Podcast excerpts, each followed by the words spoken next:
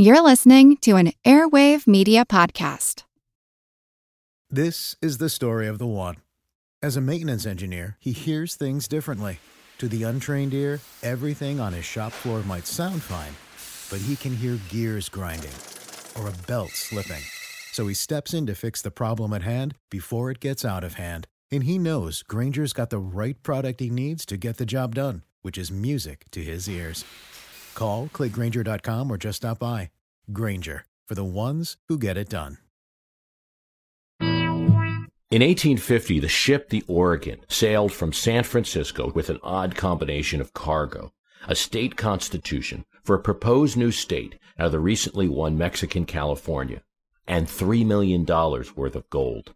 The two items of cargo were related, and as the ship, with its load of carpetbagging politicians from north and south, whose time in the new area of California could have been expressed in months rather than years, as they made the arduous voyage through the jungles of Panama towards the nation's capital. Congress was debating what to do with land so recently conquered.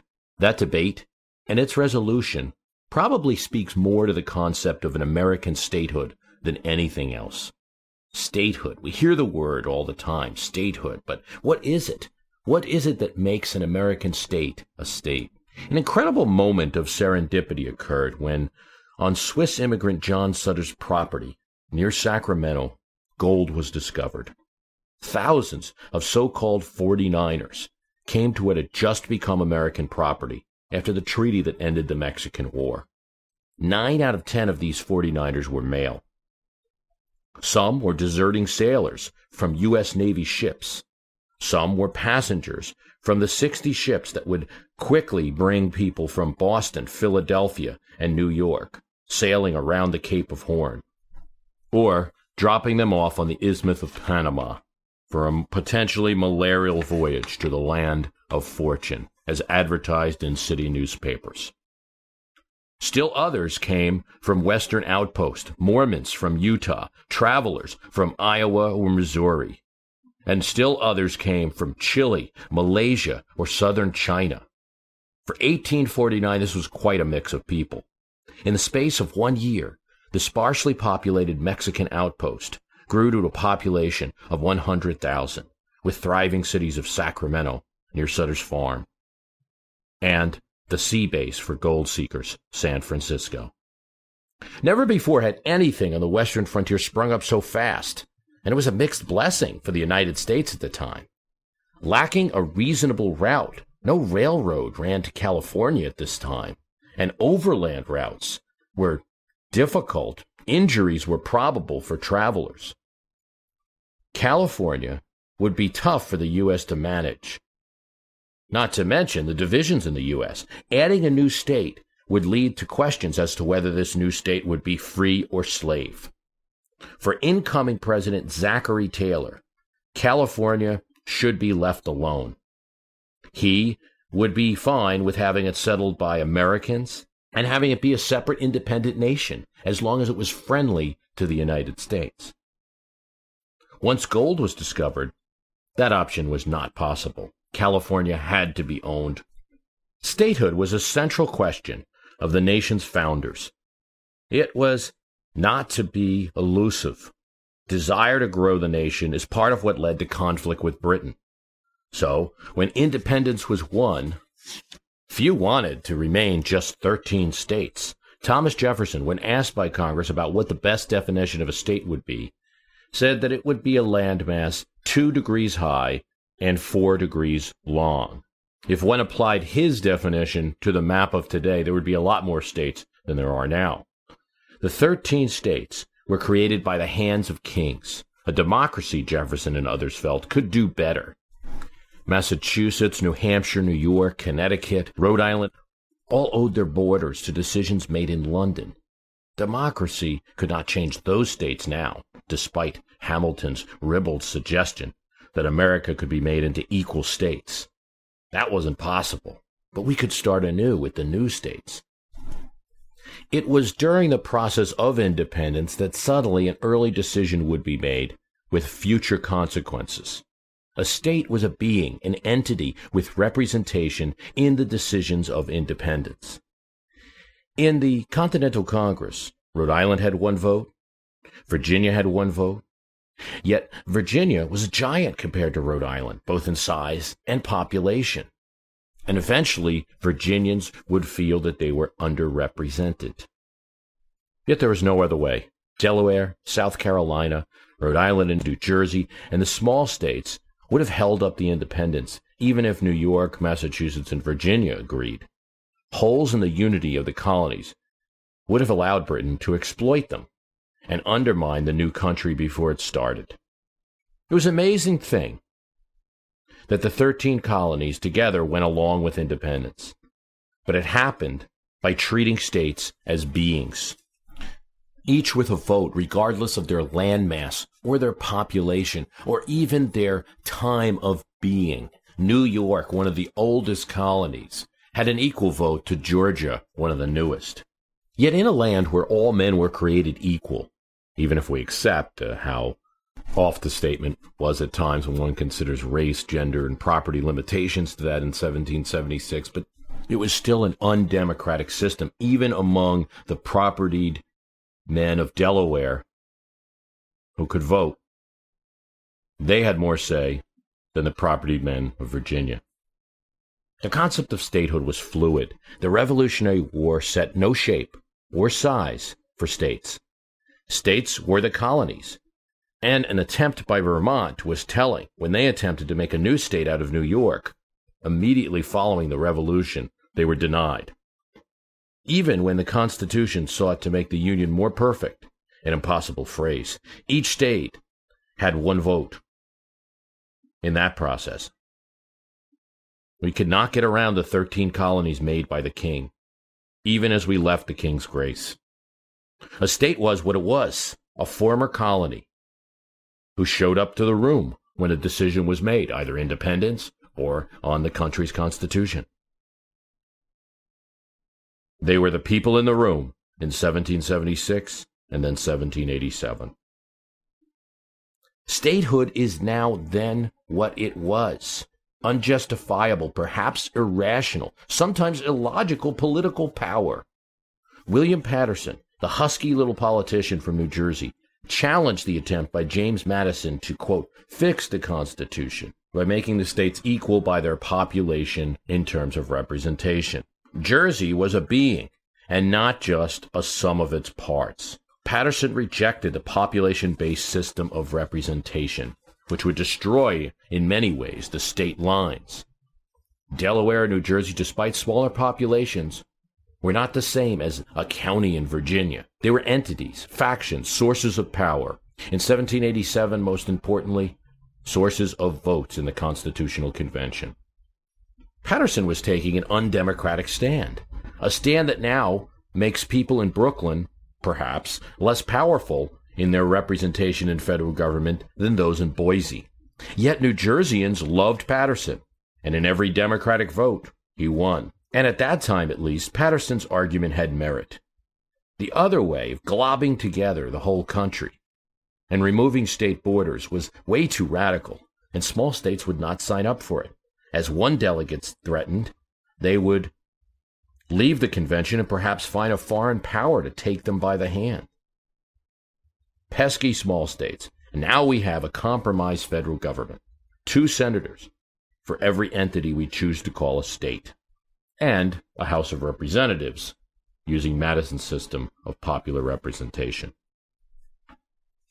The Constitution was not interested in defining what a state should be. They made it an easy threshold. A simple vote of Congress could admit a state. It's harder to overturn a veto of a president than to add to the states of the United States. With new states, the Jeffersonian ideals were at least influential on Congress's thinking. It's partly the reason that as states gave up lands after the Revolutionary War to help build the nation, Kentucky and Tennessee were created to be roughly the same shape. Mississippi and Alabama were also close to each other's size. Even in the 1880s, as Congress divided up the Dakotas, they did so fairly equally.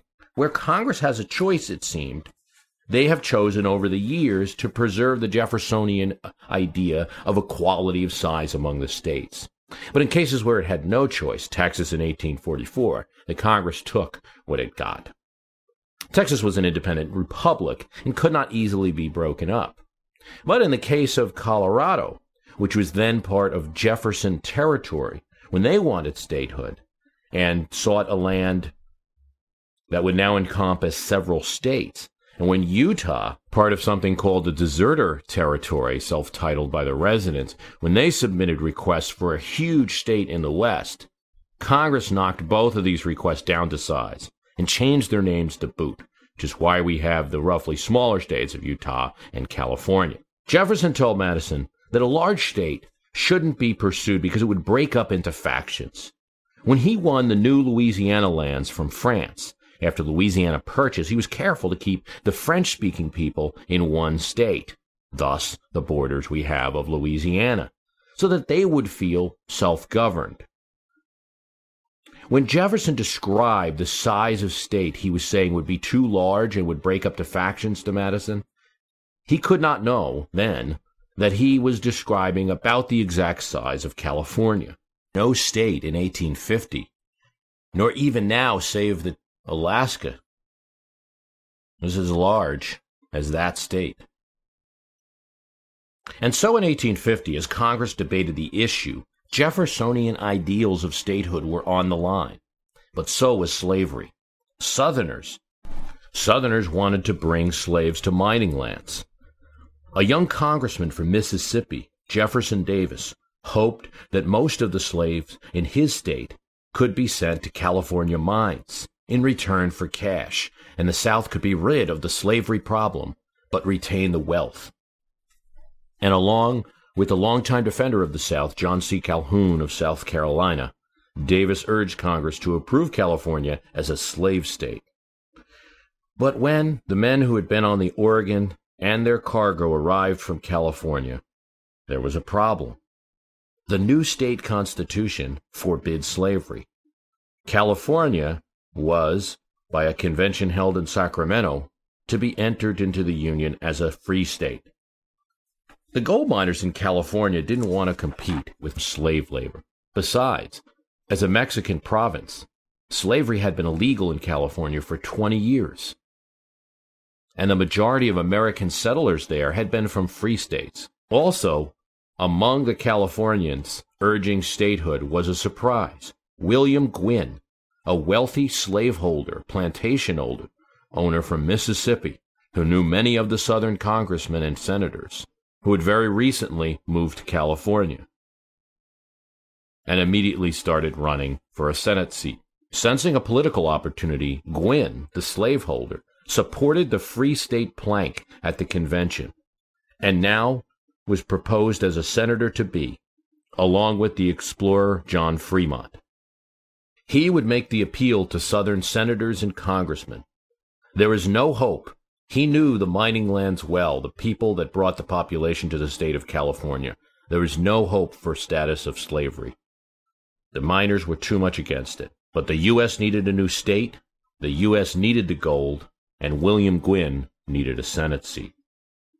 Between the opposition of leading Southerners such as Jefferson Davis and Calhoun, and the Northern abolitionist leaders, and the appearance of this ship with a state constitution and bricks of gold, there was a standstill. Henry Clay, the senator now from Kentucky, in what would be his final act on the political stage, the final curtain call of a 44 year career, Clay offered a compromise approve California as a free state and like they want, then approve a new, tough fugitive slave law that would require people in northern states to return fugitive slaves to the owners in the South. Admitting California made Southerners angry. Supporting the fugitive slave law made Northerners angry. Yet, Clay was willing to compromise. He saw it as the only way to preserve the Union. He managed to string Daniel Webster along, but among Southerners, opposition was solid. This is the story of the one. As head of maintenance at a concert hall, he knows the show must always go on. That's why he works behind the scenes, ensuring every light is working, the HVAC is humming, and his facility shines. With Grainger's supplies and solutions for every challenge he faces, plus 24 7 customer support, his venue never misses a beat. Call quickgranger.com or just stop by. Granger, for the ones who get it done. Calhoun, in what also would be his last political act on the stage, up the ante. Vote for California, he said, and the South will leave the Union. It's that simple. Stalemate ensued. Nobody changed positions. The Californians stayed in Washington and tried to lobby hard. But California was now not a state, nor a territory, nor a foreign country. It was in limbo. President Zachary Taylor might have been expected to exert some leadership, but not in this case. He refused to use his influence in the matter. His position was unique. He felt that it was wrong to admit California as either a free or a slave state. Just admit the state, he said, with no comment on its status. Taylor's odd position had logic, but was unpopular in both the North and the South. Taylor would have been a hindrance to the issue and could have vetoed any compromise legislation, perhaps. But with no warning, Taylor died while this issue was being decided some type of a gastrointestinal disease. Millard Fillmore, the vice president, became president. Fillmore sided with Clay and Webster, and he pushed additional senators and congressmen to support Clay's plan. The Congress passed it, and Fillmore, now president, signed the Compromise of 1850 into law. California was now a state. And was evidence that a state need not be a territory first on its way to statehood. Though nearly every other state has seen some type of territory status until it was big enough to, quote, grow up into statehood. California was different. The gold mines had brought the population instantly. All a state needs, and this is a low constitutional threshold again, is a vote of Congress. And a vote of the state where the state came from if it was carved out of another state. Not the case in this matter. And it needs not to be vetoed by the president. Were such veto overridden. For the North and the South, California's admission would turn out to be a very good thing.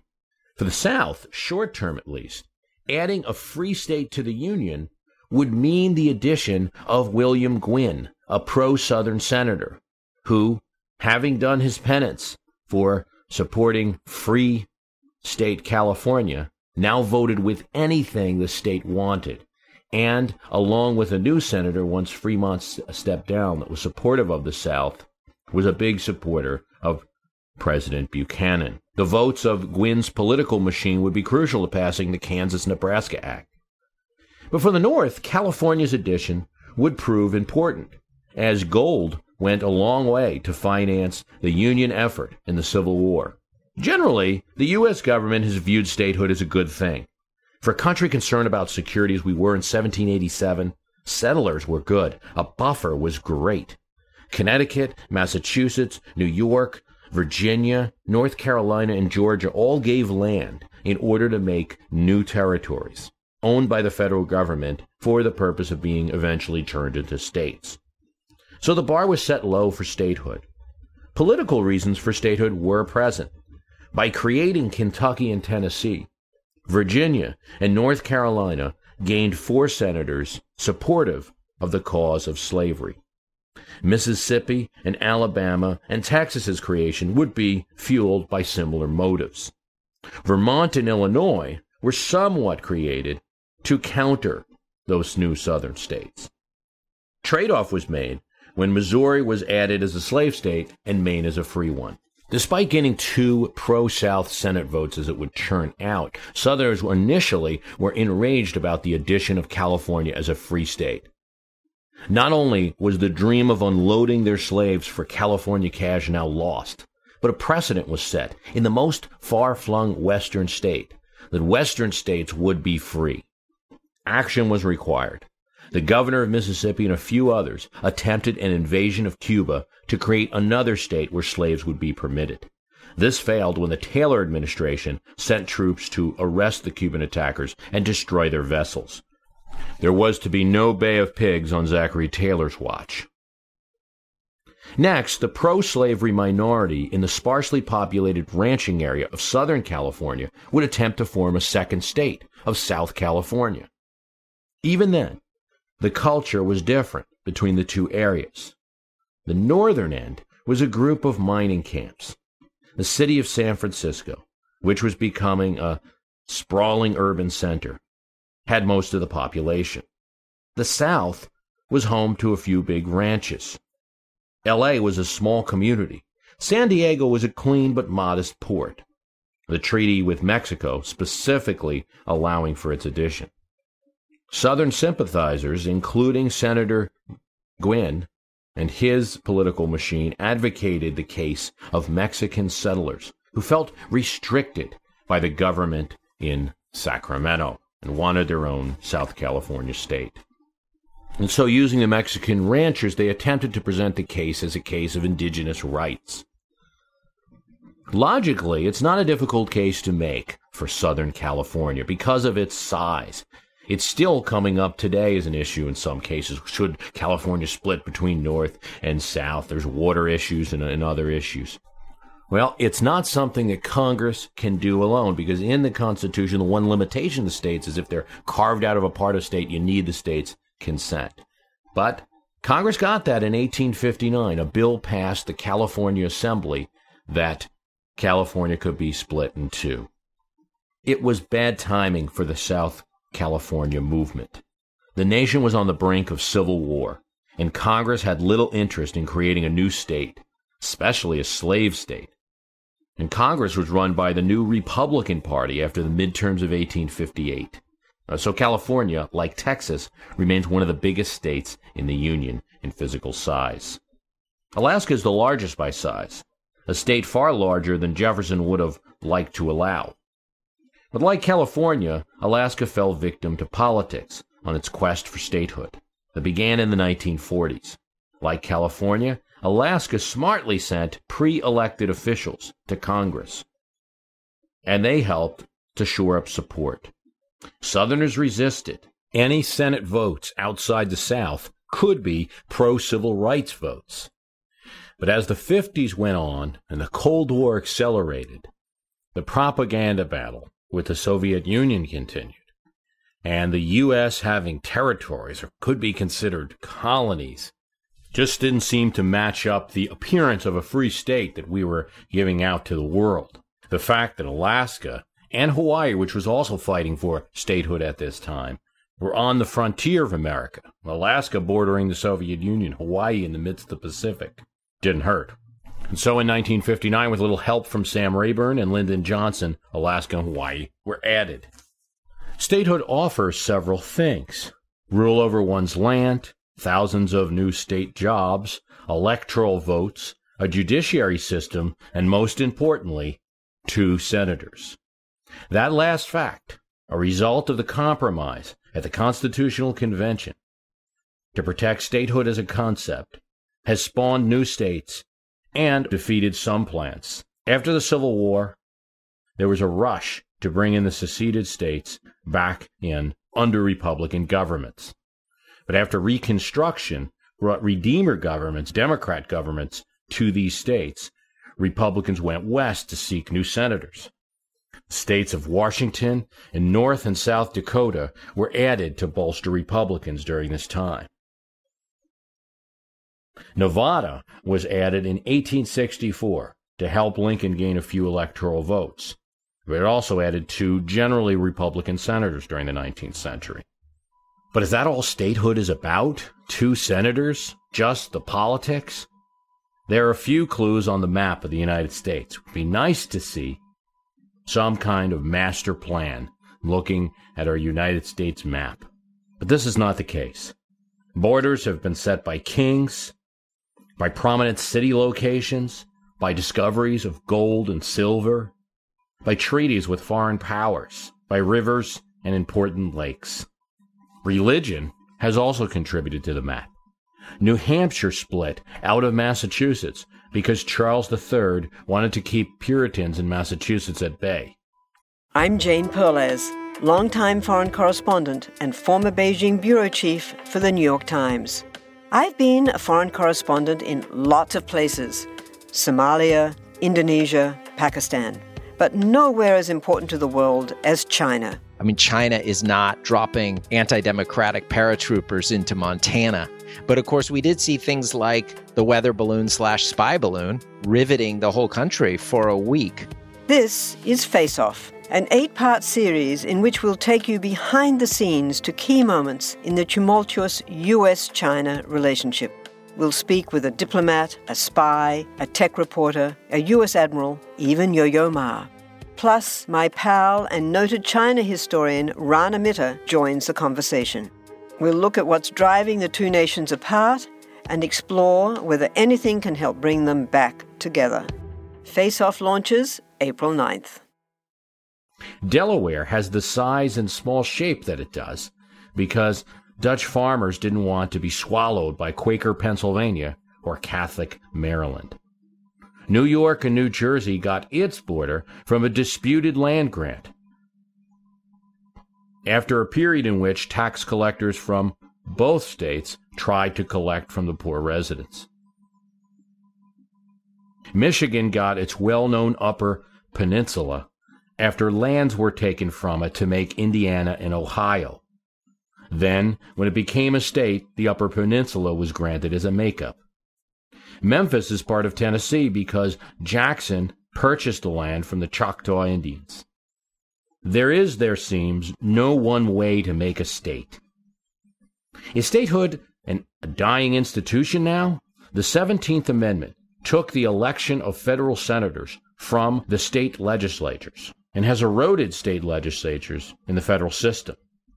It's a silent result of a law that seemed so good, progressive, and democratic, and it was. But now legislatures only involve themselves in federal law when a constitutional amendment comes up. We were state crazy in the 1700s and the 1800s, but it slowed in the 20th century. There was Alaska and Hawaii.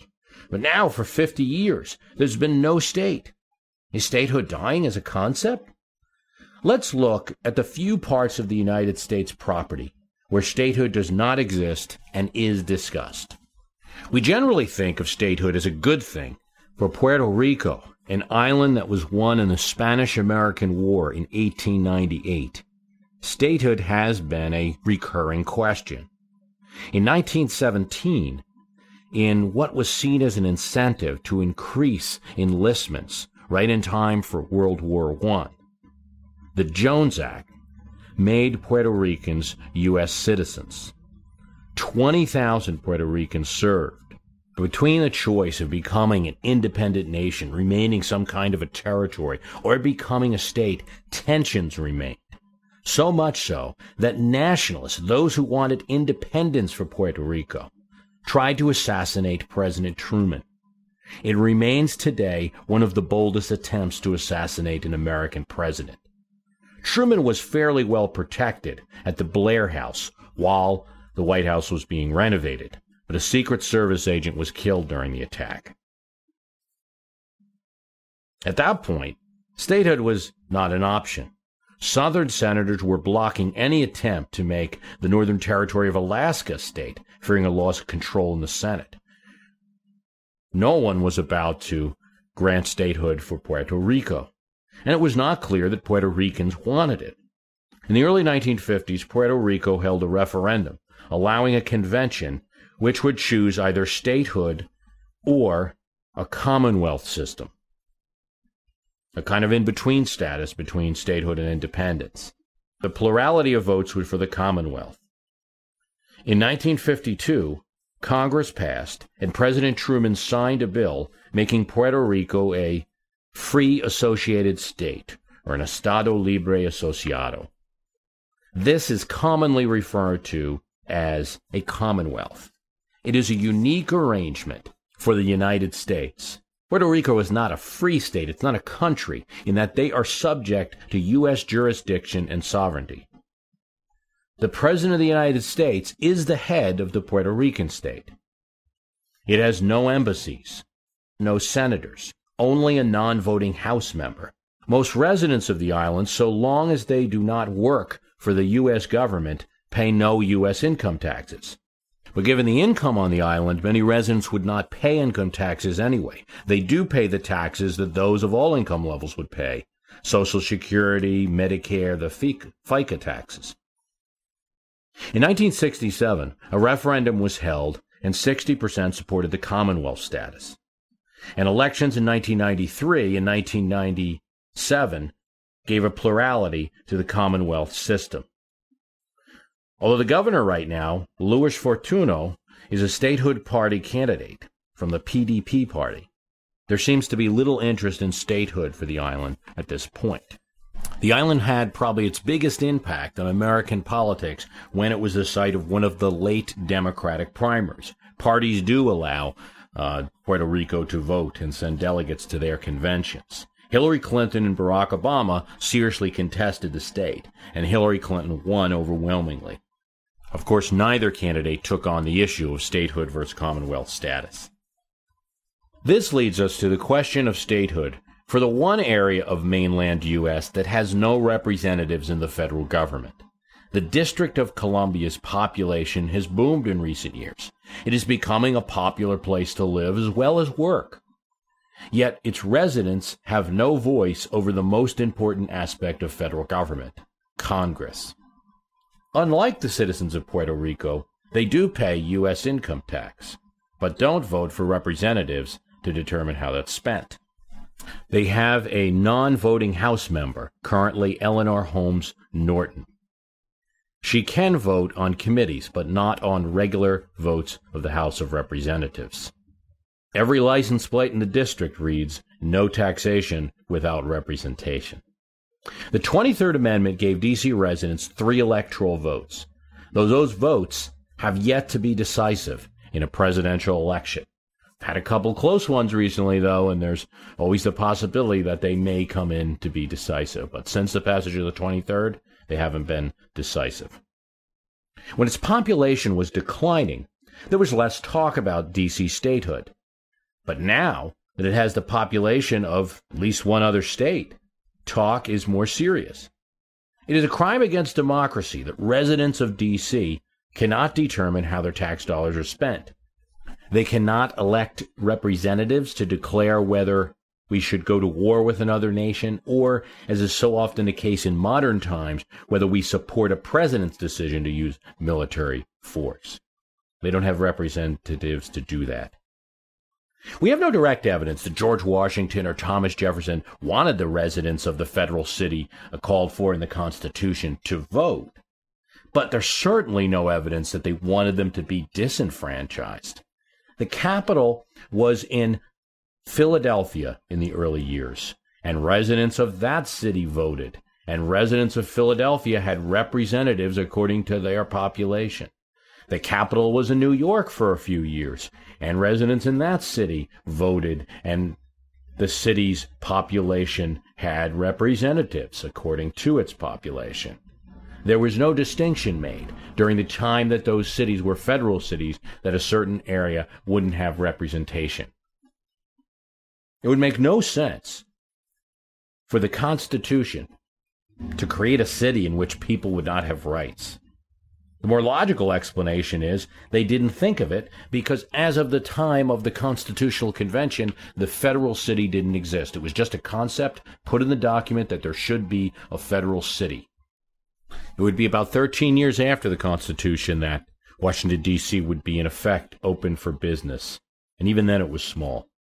It was so small, and thus, while not correct, the offense to democracy of not having representatives for those living there was small. Now, as the city has over a half a million, the offense to democracy is that much larger. So it's clear that DC should have some type of federal representation. But is statehood the answer? Statehood would bring a House member easily and two senators. Based on voting trends, it would probably bring two Democratic senators in and very likely two very liberal senators in. And so once again, like throughout history, there's concern about the Senate when it comes to a new state. The same concern that was present when California, Texas, Missouri, Maine, the Dakotas, and so many other states were brought in. There's a concern about state government, given the checkered history of mayors running D.C. I don't dismiss those. D.C. government has been getting better in recent years, and I don't dismiss completely the political realities. But I do dismiss any notion that the founders wouldn't have wanted D.C. to have representation in Congress. It would be against everything in the founding documents to assume that. It is true that elections are already conducted by states, and D.C. is not a state. But there's no way they would have considered that the federal city would grow to 591,833 people, one twentieth of the population of America's biggest city, New York. So, if compared to the biggest city of that time, Philadelphia, at about 40,000 people, I can't imagine that a community of 2,000 Americans would have been neglected. That would have been a large community then. The city wasn't that large. It was so small. It had such little population. Most of the people living there were representatives or people who were voting somewhere else. It was an oversight, not a mandate for the future. At nearly 600,000 people, the District of Columbia has more population than Wyoming. It has more population than the constitutional republic monarchy of uh, Luxembourg, with 493,500 people. Luxembourg, of course, has 999 square miles, but this is more than DC's 63 miles. Herein lies the problem for DC statehood that's harder to overcome.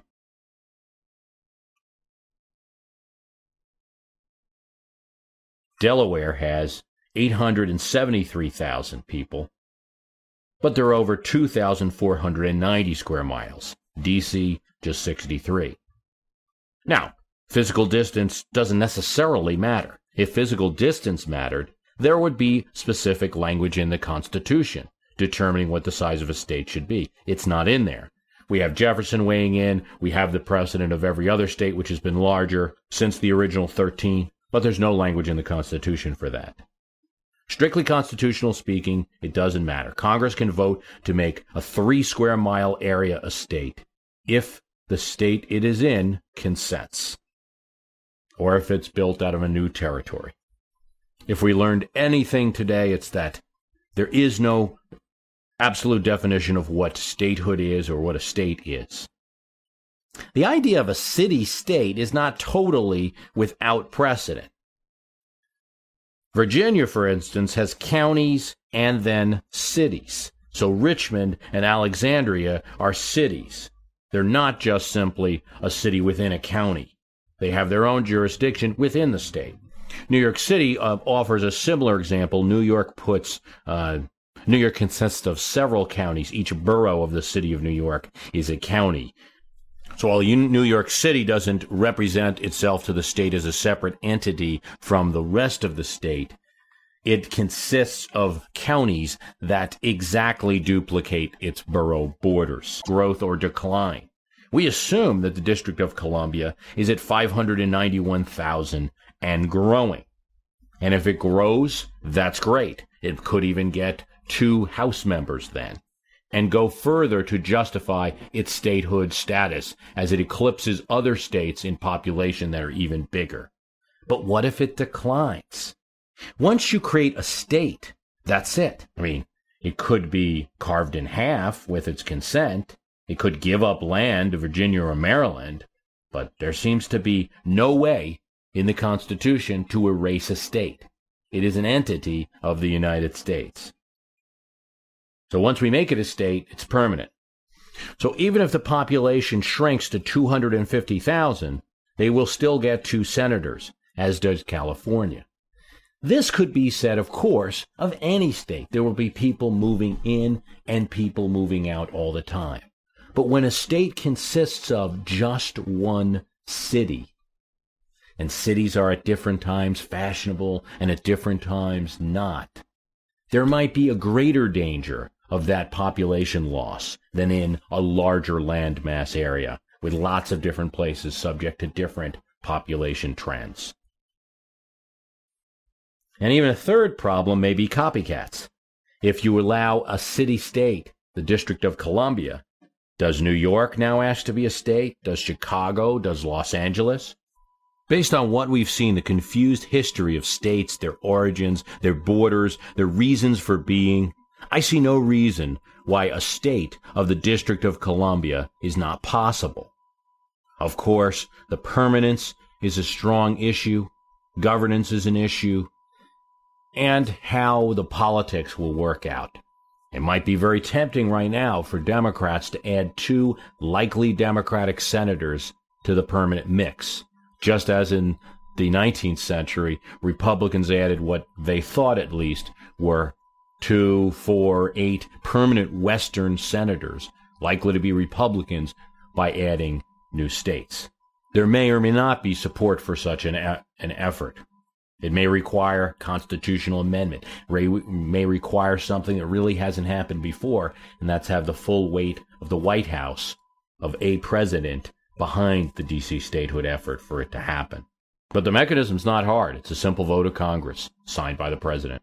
To me, though, the issue is more of representation and not statehood.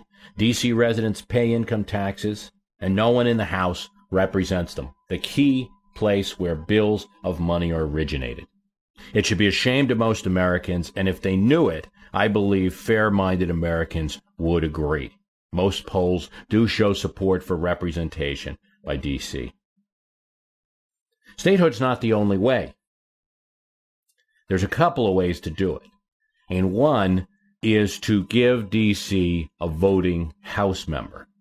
That may sound not sound like much. One vote out of what would then be 436 members of Congress.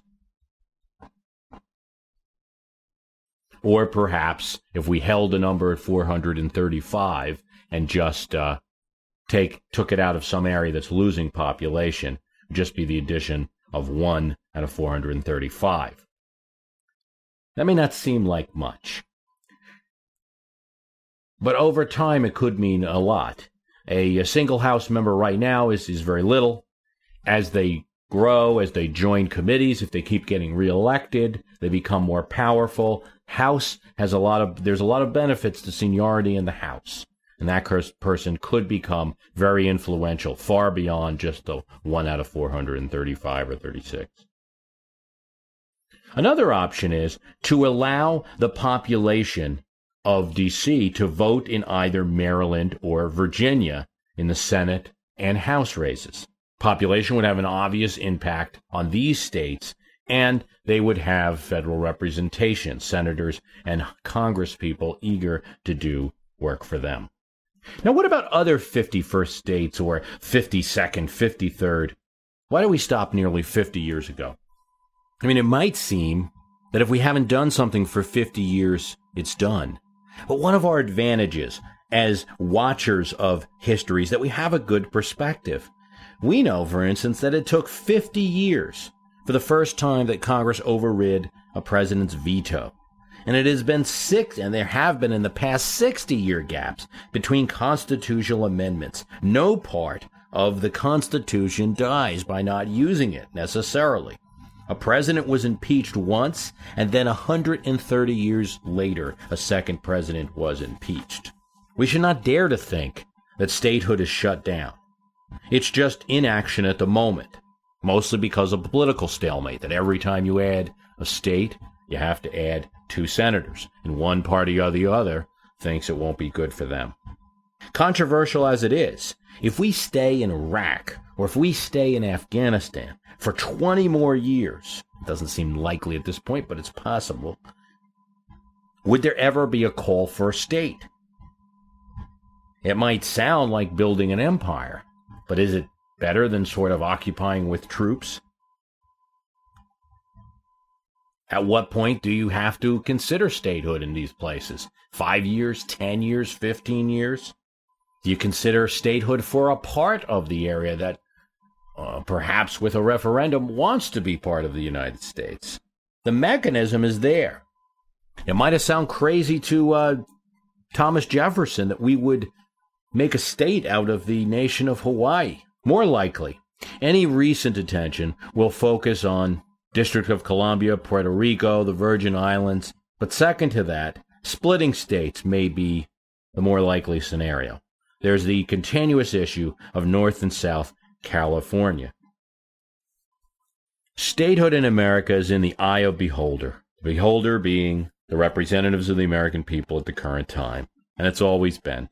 The deal made to force a group to be part of the new nation, that each state get two of the most powerful people in Washington, has fueled some new states and has been a burden to new states at other times.